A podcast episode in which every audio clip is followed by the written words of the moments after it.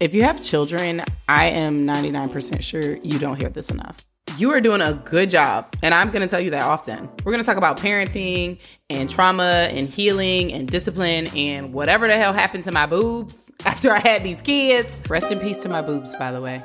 We're gonna talk about everything we need to talk about in order for you to feel good as the mom that you already are. We're not doing that super mom thing over here. Absolutely not. We're burning capes. And if you wanna burn yours too, then I think you should subscribe so we can burn that shit together.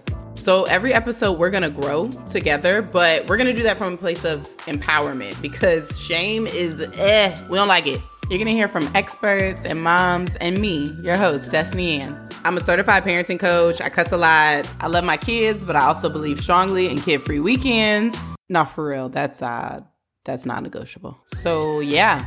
Season one, bitch, you're doing a good job. Or an okay, I'm glad you got out of the bed job.